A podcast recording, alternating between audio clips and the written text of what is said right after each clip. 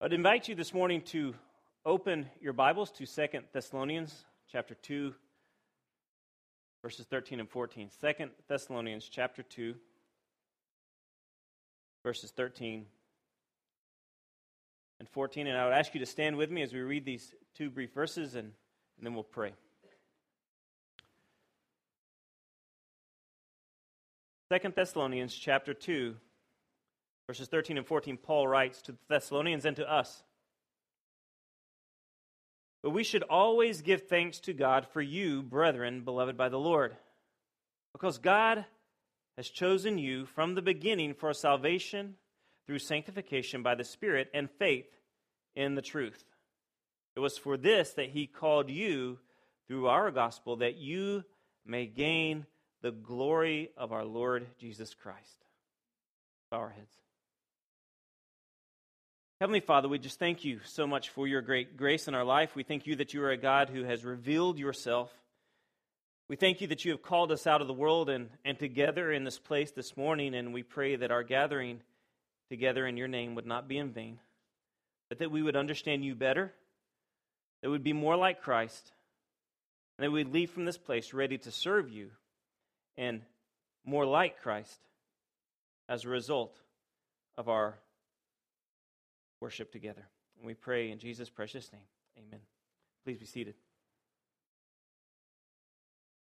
This morning, 15 years ago today, Nina and I woke up in Krapina, Croatia, after our first night there in our new home. And uh, Nina looked at me and said, What in the world have you gotten me into?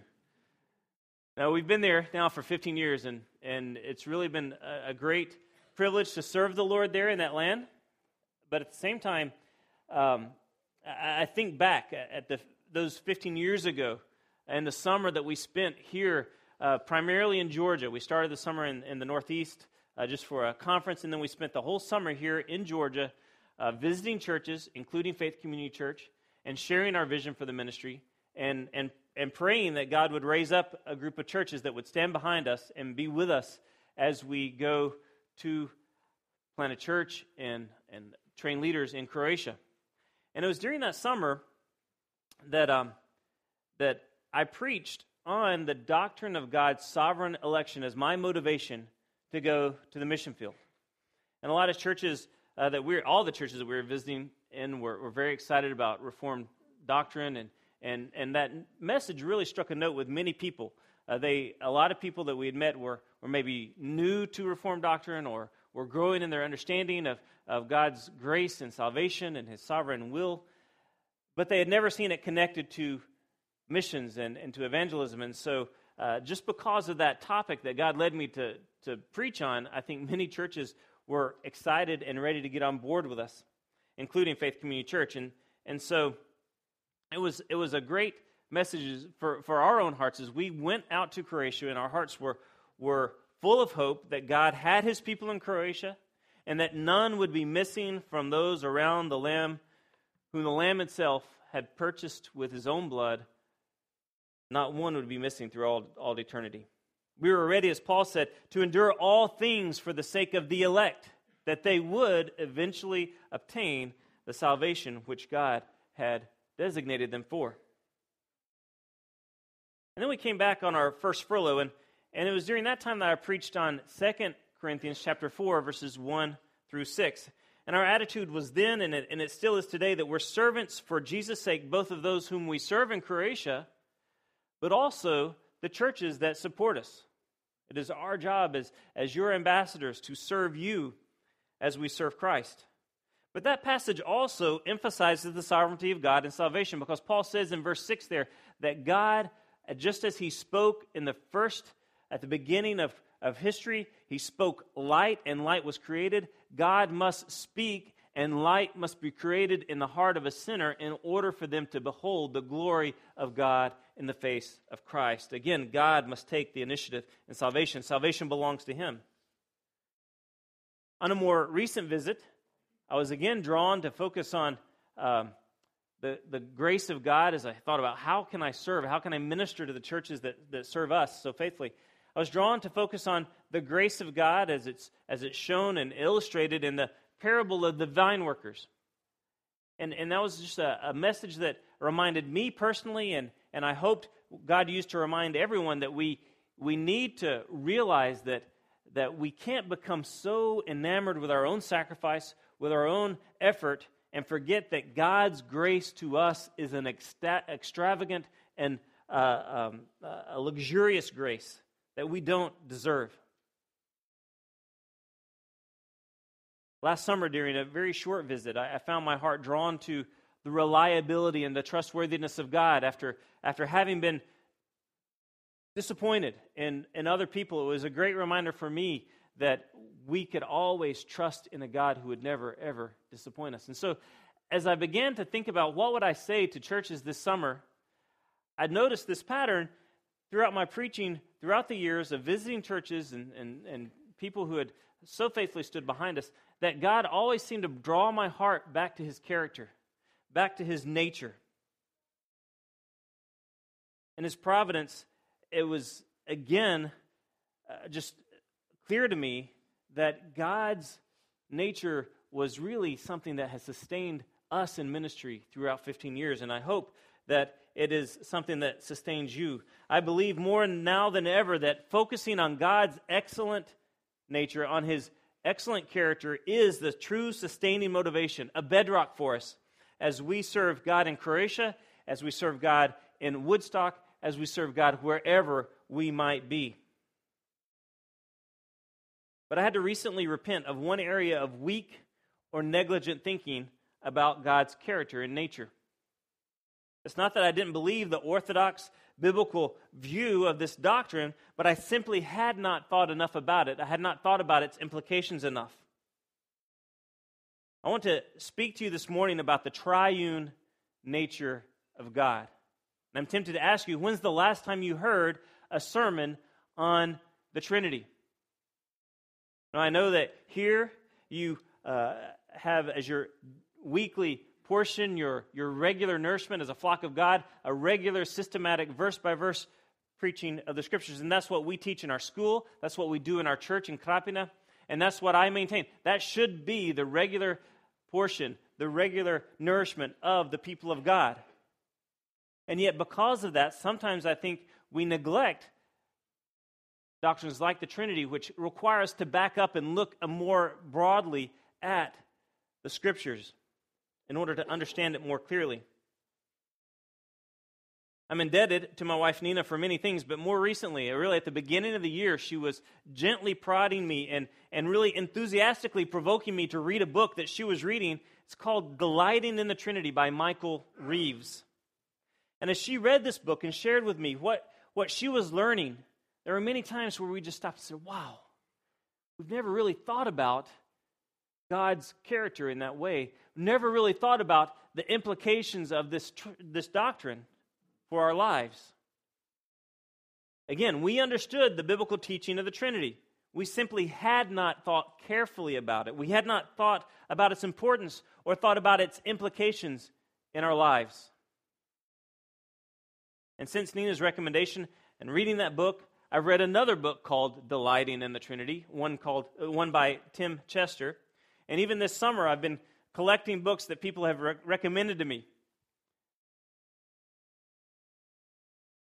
And because of these two authors, and, and again, the subsequent reading of the scriptures, I've simply had to repent of the fact that I had not thought about this amazing aspect of God's nature enough. And so, my goal this morning to encourage you, to challenge you, is, is pretty expansive. I want to give a, um, overview of the doctrine of the Trinity. again, it's not my forte. I'm more comfortable going verse by verse, uh, systematically through the scriptures, uh, instead of doing this more theological exposition. But I just want to look at this, what the Bible teaches about the Trinity. I want to just briefly mention a little bit about the historical background to this doctrine, but then I want to focus more fully on the implications and the applications of this doctrine for our lives. I contend with A.W. Tozer that the most important thing about any of us is what we believe about God. Likewise, God Himself, through the mouth of the prophet Jeremiah, said, If there's anything that man should boast in, if there's anything worthy of, of boasting, it is this that you know and understand the only true God. So, what is the biblical doctrine of the Trinity? What does it say? What does it teach us? Now, I don't have a lot of time to make a biblical case for the Trinity. Uh, I'm going to move through the verses very quickly, but I don't think that's the problem so much in this church, right? This is a church that believes in the Trinity. But at the same time, we do have to be careful. It's risky to take for granted. As I was talking to people here between services, we can't take for granted that people do believe the Trinity. Many sects, many deviations from Christianity deny this important doctrine. And of course, we know that Islam, Mormonism would both deny the Trinity. Jehovah's Witnesses would refuse to confess that Jesus Christ is Almighty God.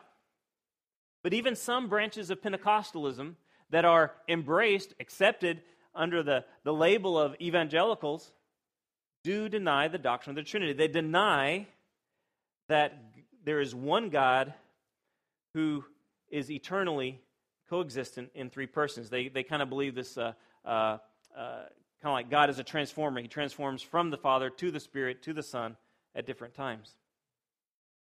And so, with so much confusion about the Trinity, both through the history of the church and in the church today, we can't take it for granted. So, I want to give you a broad formulation of what the doctrine of the Trinity states. And, and we could do that two ways. One is uh, Dr. Wayne Grudem suggests in his book, Systematic Theology, that we, we focus on three statements there is one God, God is three persons, each person is fully God. But for my purposes, and, and just for me, it, it, was more explicit, more specific to, to follow what John, John Feinberg suggests. He suggests that we focus on seven different statements, seven simple statements that we must affirm in order to affirm the biblical doctrine of the Trinity. First, there is but one God. The Father is God. The Son is God. The Spirit is God. The Father is not the Son. The Father is not the Spirit. And the Son is not the Spirit. Seven simple statements, but the Bible affirms each of these statements clearly. So let's look at them just briefly.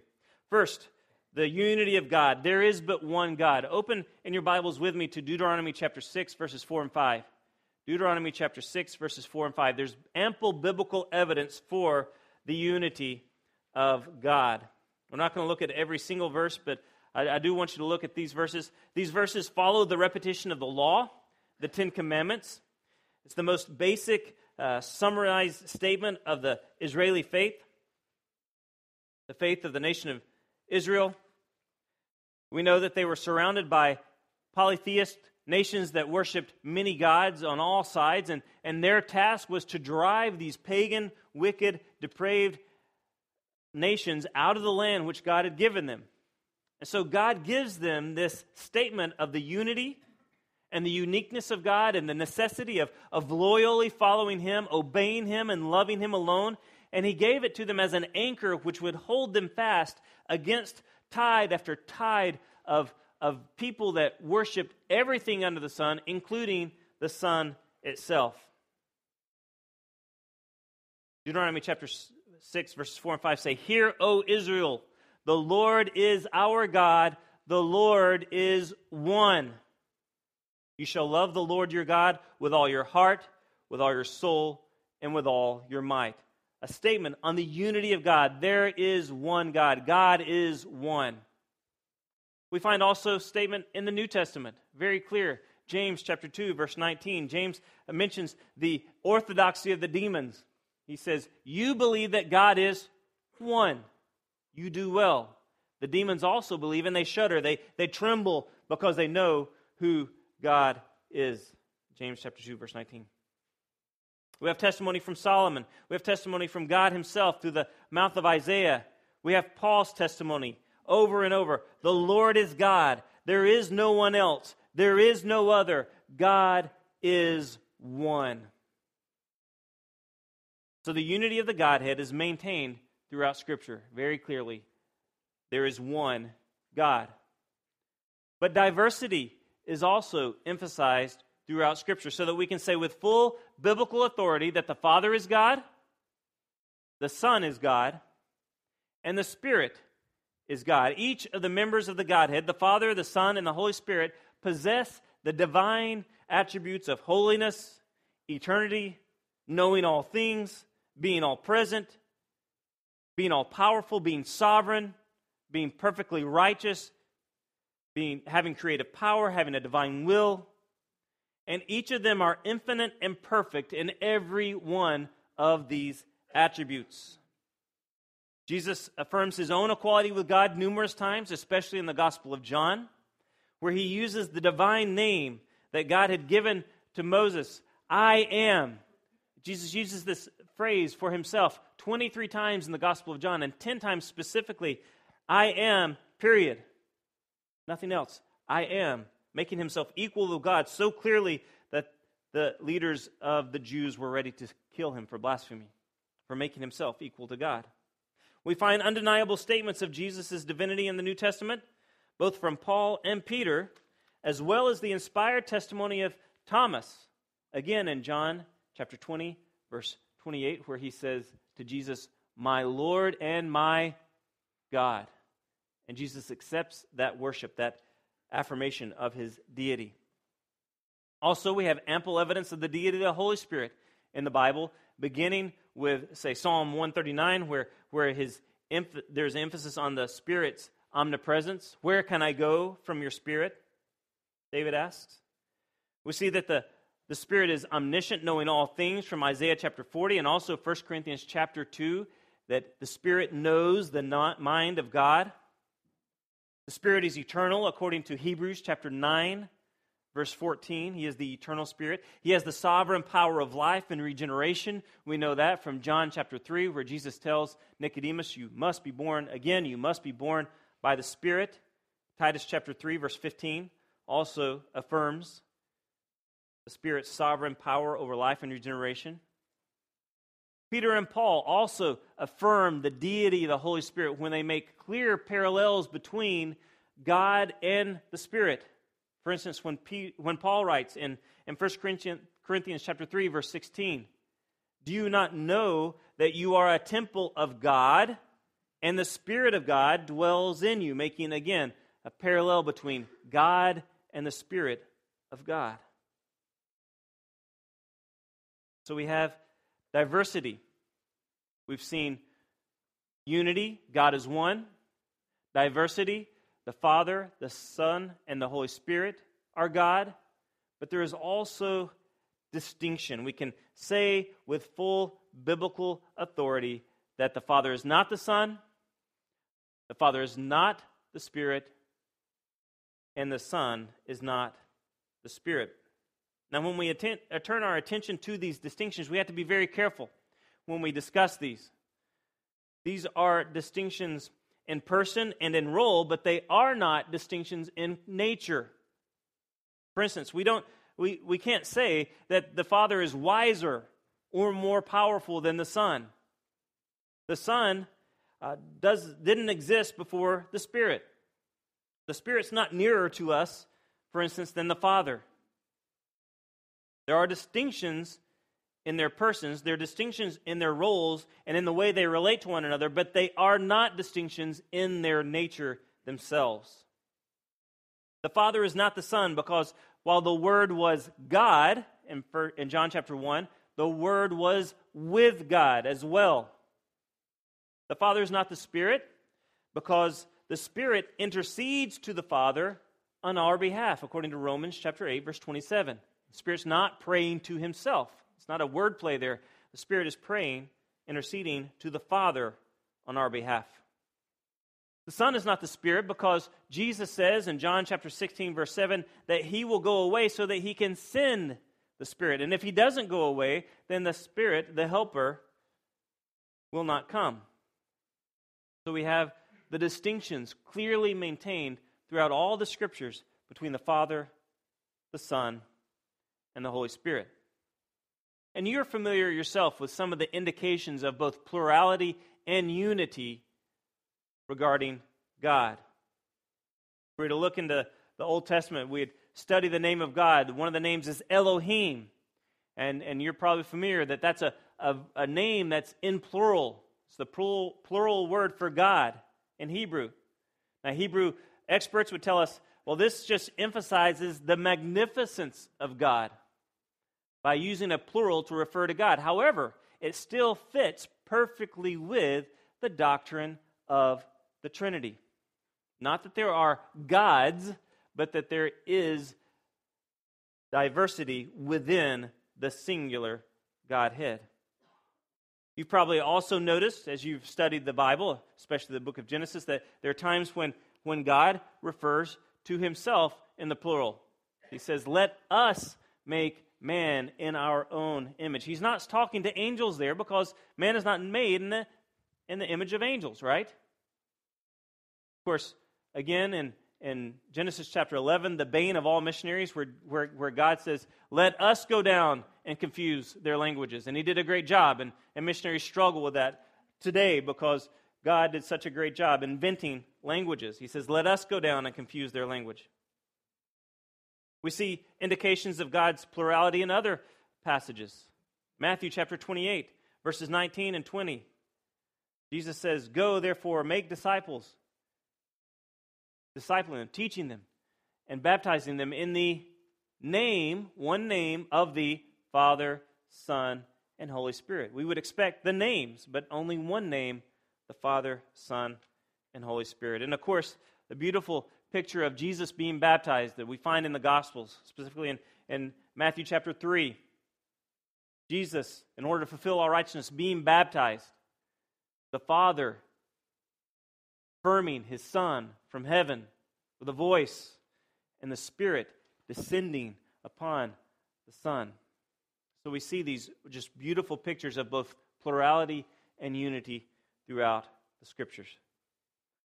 So, again, just a very brief sketch of what the Bible teaches about the Trinity, God's nature.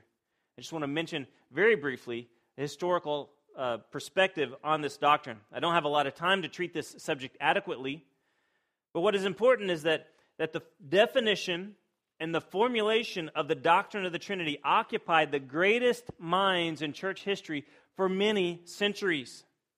This was necessary it, it, was necessary for them to debate and to affirm and to, to clarify, to reaffirm, to stamp out any heresies as the doctrine, as the church unanimously, unanimously, um, I can't speak English or Croatian, um, unanimously affirm the doctrine of the Trinity, the deity of Christ, the, the nature of, of Christ as both fully God and fully man, the deity of the Holy Spirit as well. This process and the attacks on this doctrine lasted several centuries. It was important and essential that the church clearly formulate this doctrine, and yet we rarely mention or talk about it. And again, all this battle, all this effort was not because the doctrine was unclear, but it was essential to defend and protect Orthodox Christian doctrine at one of its most distinct beliefs the Trinity. One of the lessons from this is that, that this is not something that some man or some council uh, thought up or imagined. No one would think of a three in one God. It's unique in the history of the world, it's unique in the history of religion. And it shows that God our God is unique, He's incomparable in comparison to all the so called gods. As He Himself says, I am God, there is no other, over and over again in Isaiah. That's just a brief, very, very humble uh, uh, description of, of, of, all that was going on. I would just encourage you even to, to, to find some church history books, some, some um, historical theology books and, and learn and, and, and see a little bit about the councils that where they fought these and, and find out about the characters that God used and raised up to defend the church and, and to return it back to clear teaching on his own nature, men like Athanasius. But what I want to do here now is, is just to focus on the applications, the implications of this for our own lives. And, and this is where I have to admit, I had never really thought about this, and, and Nina and I were both very provoked. And, and as I've read those books and then gone back and read the scriptures again, it's everywhere. You see it on every page, and it just it, it gives us sharper focus, clearer understanding of so many doctrines. It is challenging, though. Tim Chester, in his book, points out that, that we might be a little uncomfortable, if not even embarrassed, when we talk about the doctrine of the Trinity because we just can't explain it adequately. There's no way to really illustrate it. Some theologians say that, that as soon as you really think you understand and, and proclaim that you have come to a, a clear understanding of the doctrine of the Trinity, that you may be unwittingly uh, proclaiming that you've become a heretic, that you've passed away from sound doctrine because it is challenging to understand. Again, we know that there's no illustration that's adequate. S. Lewis Johnson points out that if you're satisfied with any of the classic illustrations of the Trinity, whether it's an egg, all right, you've heard that, uh, uh, an egg with a shell and with the, the yolk, or the white and then the yolk, or uh, or whether it's the water with its different phases. You have solid, you have liquid, you have um, um, steam or, or gas. Again, creation. Um, if um, if you if you, you, I know you've heard the illustration uh, a father who's both a, a, son and a father and, and a grandfather, three different roles. I've heard uh, and read illustrations like the clover a shamrock that has three leaves and one. You've, you've seen probably the image of this the triangle with a circle around it. And I even read on one blog uh, that a guy used the illustration of three in one detergent or three in one shampoo as an illustration for the Trinity. If that satisfies you, then you definitely do not understand the doctrine of the Trinity as well as any of these other illustrations. There's not an adequate illustration because it is so unique, it's so different, it's beyond our understanding. And yet, because something is challenging or difficult to understand, it doesn't mean that it's impossible to affirm or that it's irrational. And that's where we need to be firm. The effect really should be humble worship of our God who is beyond our understanding. It should compel us with an unquenchable desire to press forward in knowing Him as much as we possibly can. So, I just want to talk about a few different doctrines and, and even uh, aspects of Christian life that come into clearer focus when we understand the doctrine of the Trinity or when we think about it in light of the Trinity. First of all, the doctrine of the atonement. Wayne Grudem points out that if Jesus were more, merely a created being, if he were not fully God, then it would be impossible to understand how God's wrath could be fully satisfied on our behalf. We could never, could, we could never um, have our wrath fully taken care of by any creature, no matter how unique or amazing or magnificent that creature is. It had to be God Himself taking care of our sin and bearing the wrath of God on our behalf. Justification by faith alone. It would be impossible to have complete confidence to be justified only by faith if we had to put our faith in anything other than or anyone other than God Himself. And so, again, the deity of Jesus Christ is absolutely essential to our doctrine of being saved by complete faith and faith alone in Him. Because we be led to trust in, again, a creature for the accomplishment of our redemption. The Father sends the Son to redeem us with a sacrifice of His own perfect life. It's the Spirit who enabled the Son to live that perfect life and, and so, that, so that his sacrifice would be worthy, would be viable, would be sufficient for sinners like us.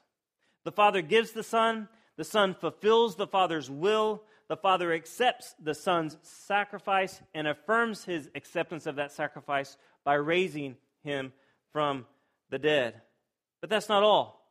The Son is now the perfect mediator, the only mediator between God and man, according to 1 Timothy chapter 2, verse 5. The Father sends the Spirit in the name of Jesus, and Jesus sends the Spirit from the Father, and the Spirit applies the work of the Son to our lives. He brings conviction of sin, of righteousness, of judgment, and then He enables us, He gives us light and our, opens our eyes so that we can recognize Jesus as Lord. 1 Corinthians chapter 12, verse 3. It's through the Spirit that we're born again, as we've already said in John chapter 3. It's through the Spirit that God the Father gives us the new life of Christ. Our salvation, our sanctification, it's all bound up in the Trinity. Have you ever heard someone say, Well, you know, um, God couldn't save someone like me? You don't know what I've done. As if the sacrifice of God, very God, the Son, was not enough to pay for our sins. Have you ever thought, I just can't get over this sin. I can't, I can't break this sinful habit. We understand that God, very God, the Spirit, dwells within us, enabling us to grow in grace and righteousness and holiness. It is the Spirit of God, the Son of God, the Father God who is, has saved us and who is leading us in righteousness. The precious doctrine of our perseverance, the assurance of salvation, it's based on Trinitarian grace as well, as Tim Chester points out. It's rooted in the electing love of the Father, the finished work of the Son, and the present witness of the Spirit who speaks to our spirit and says, Indeed, we are children of God. Go home and, and read Ephesians chapter 1, verses 3 through 14, and, and just notice the different uh, uh, members of the Godhead and their role in our salvation, our, their, their roles in the, in the drama of redemption in order to bring praise to the riches of the glories of the grace of the triune God sinners, to save sinners like us. All bound up in God's nature. What about our worship? What about our worship of God? We need to be careful that our apathy, and this is where I was really, really convicted, our laziness, our, our lack of curiosity, our lack of interest in God doesn't lead us really to a, a practical idolatry because we're worshiping uh, uh a, a false picture of a glorious reality, a God who is magnificent, who's glorious, who's, who's wondrous, who's, who's far different, far beyond what we could ever imagine. How does a deeper understanding of the Trinity help us to worship God better?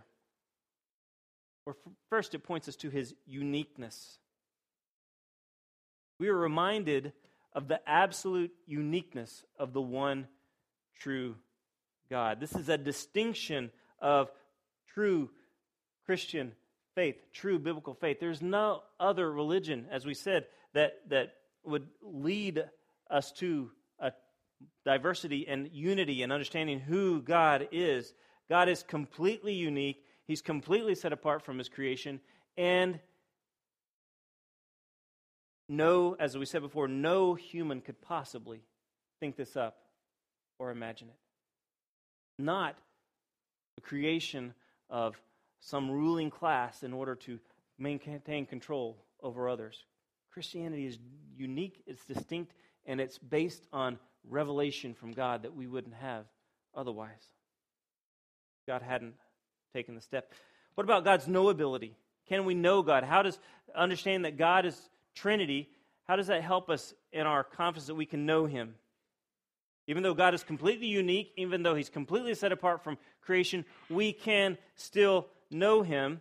God, from all eternity past, has been a God of relationship. As the Father and the Son and the Spirit express love and honor and respect toward one another. And then we are called in uh, included in this eternal, eternal drama of, of knowing and loving and honoring a God who is relational, who is knowable. What about God's independence? A triune God is completely independent and complete in all of his attributes apart from creation. Michael Reeves points out that, that one of the 99 names of Allah is that he is the loving one. But if Allah, as a single person God, is loving, how could he possibly be loving without creation? Right? Think about it. Before Allah created, there would be nothing to love. He would be completely dependent, completely um, uh, in, in need of the creation that He made in order to express His love. So He's dependent, He's incomplete without creation. But the Bible is clear God, our God, is love. 1 John chapter 4, verse 8 and he's always been love. He didn't need to create mankind, he didn't need creation in order to express his love. Because from all eternity, the Father has loved the Son. The Son has loved the Father. The Father, the Son have loved the Spirit. The Spirit has loved the Father and Son. They've always, through all eternity, expressed that love. They did not create in order to make themselves more full.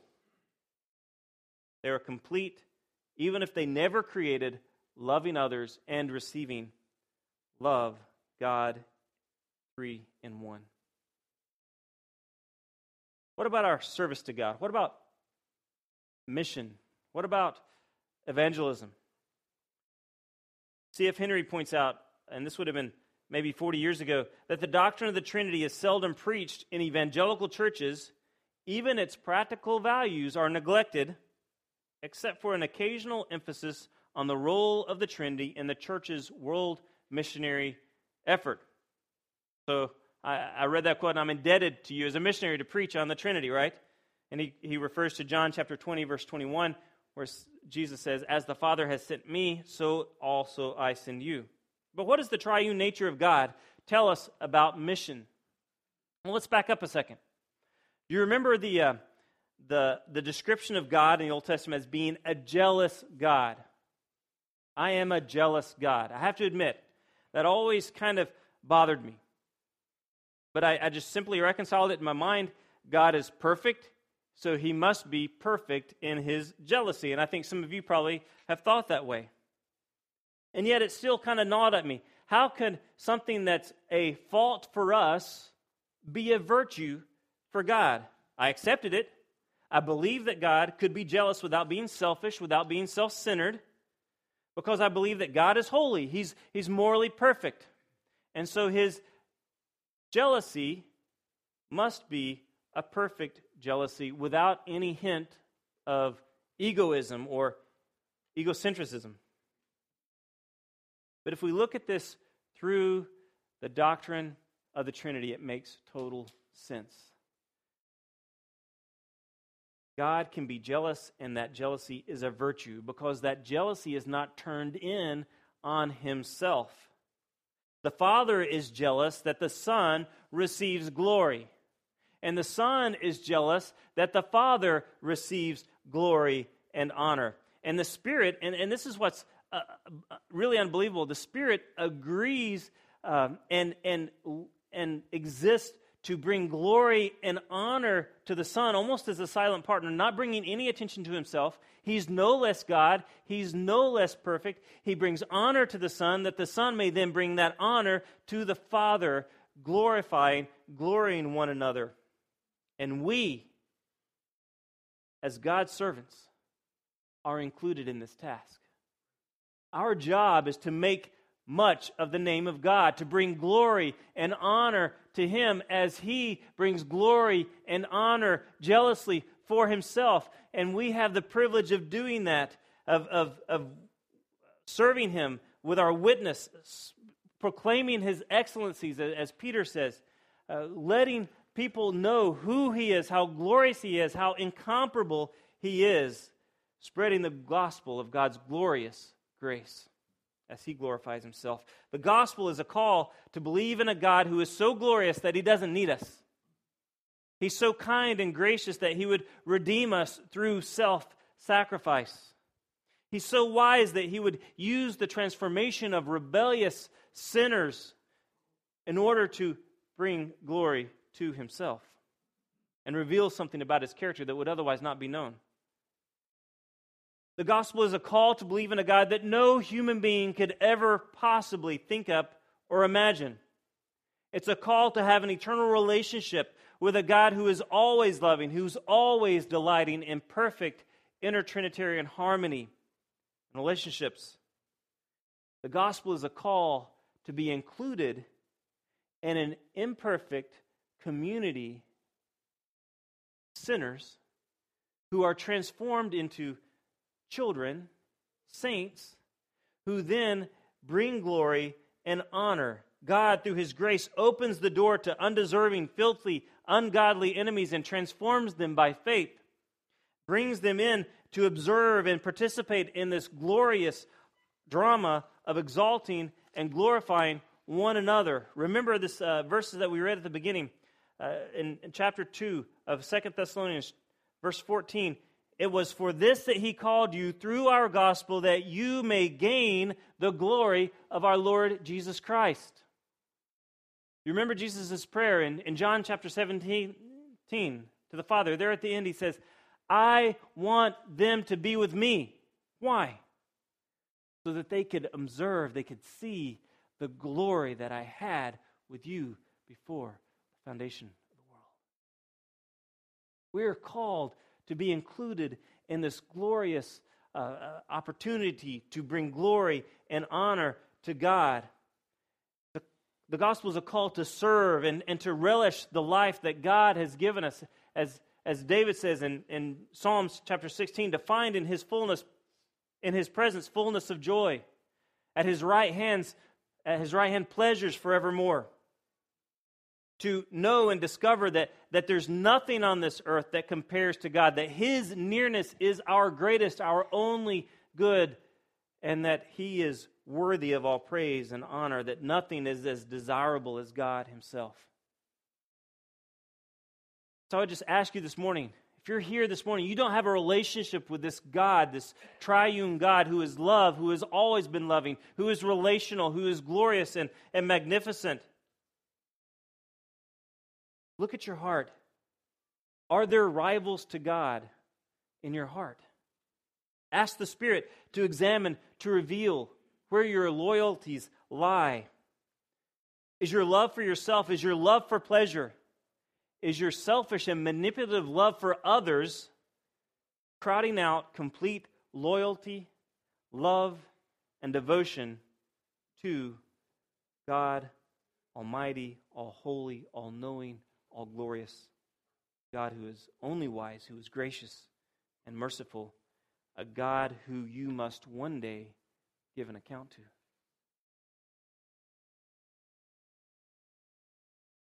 Brothers and sisters, my encouragement to you is to know God. Know your God. Eternal life, Jesus says, is knowing God and the Son whom He sent. But that life calling, that life goal is not for tomorrow, it's not for later, it's for today. Know your God. Don't settle for a superficial knowledge of God. Don't settle for a superficial experience of, of God that's not based on true knowledge, that's not based on revelation, on that which is cer- certain and true, that which is God has given us. Know your God. Know Him truly. Not through shallow anecdotes or clever quotes or, or snappy sound bites from, from things you've read on the internet. Know your God. Press in. Don't fall into the trap of, of thinking that Christianity is about appealing to your fleshly desires for, for fulfillment or promoting your own personal value or self worth. We need to all cover our mouths and tremble before a God who is glorious, who is holy. We need to know him, lose ourselves in him, and then we will truly know ourselves, and, and then we will find a true satisfaction. Not that which is offered by so many shallow Christian catchphrases or, or marketing programs to sell you the next greatest, newest, most best selling Christian book. Know the God who is the one who has taken the initiative to reveal himself. He is the revealed one, the one who has revealed himself through the Word. Know your God who is the revealer, the Son, the Word who became flesh and lived among us and gave us a, a glimpse of who God is in flesh. Know your God, the Spirit, the interpreter of this revelation, who helps us to understand, who leads us in a deeper knowledge. Know the God who has revealed, who is the revealer, and who is the interpreter of that revelation. Know your God that you may serve him, that you may be more like him. Throughout these 15 years, uh, I've thought often about Isaiah, the hero of mine. Um, and, and I've often wanted to interview Isaiah and just ask Isaiah, look, you know, 40 years in the ministry, essentially, had a long prophetic career. Day one, you're told to go and preach to people who will not listen. That your ministry will be to blind eyes, to announce judgment, to harden hearts. What was your sustaining motivation through such a long, fruitless ministry? How did you do that? How did you, how were you sustained? How could you possibly carry that burden.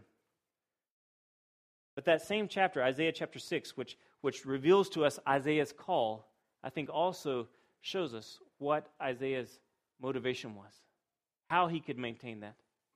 God was gracious to Isaiah.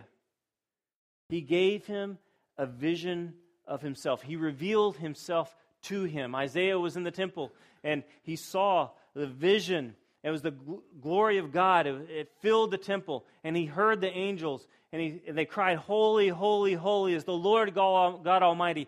The whole earth is full of his glory. And that vision, that revelation, that understanding of who God was, I think was the factor that kept Isaiah preaching through years and years and years up until he saw God's judgment fall on his people.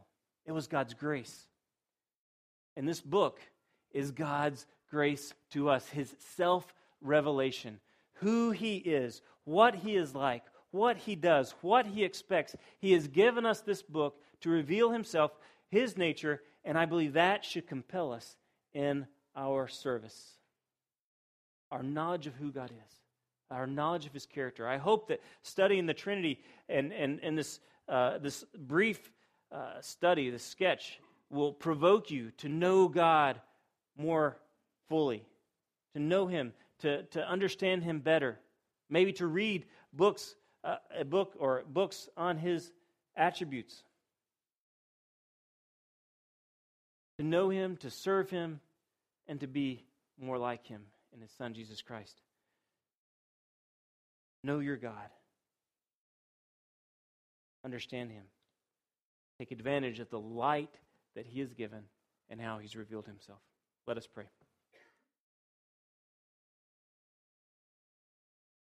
Heavenly Father, we thank you so much for your word that you are a God who has revealed Himself, who has given us light, who has help us, helps us and enables us to understand that light, to see that light. And Lord, I pray that you would help us to be a people who know you that our study of your word would not be an academic pursuit, but that it would be a devotional pursuit that leads us to a, a greater understanding of who you are and your character. That that would compel us to serve you. And, and Lord, we, we even pause to thank you that you are a gracious God, a good God, and you reward us. And that too is motivation, your reward. But, but Lord, I pray that, that your character, your worthiness, your gloriousness would be motivation for us and of itself. Lord, we pray that you would help us to go from this place enamored with you, caught up in who you are, and more devoted, more loyal to you. And that that love of you would, would compel us to be more like your son Christ. That we would be seen as those who belong to him and who know their God. We thank you in his precious name.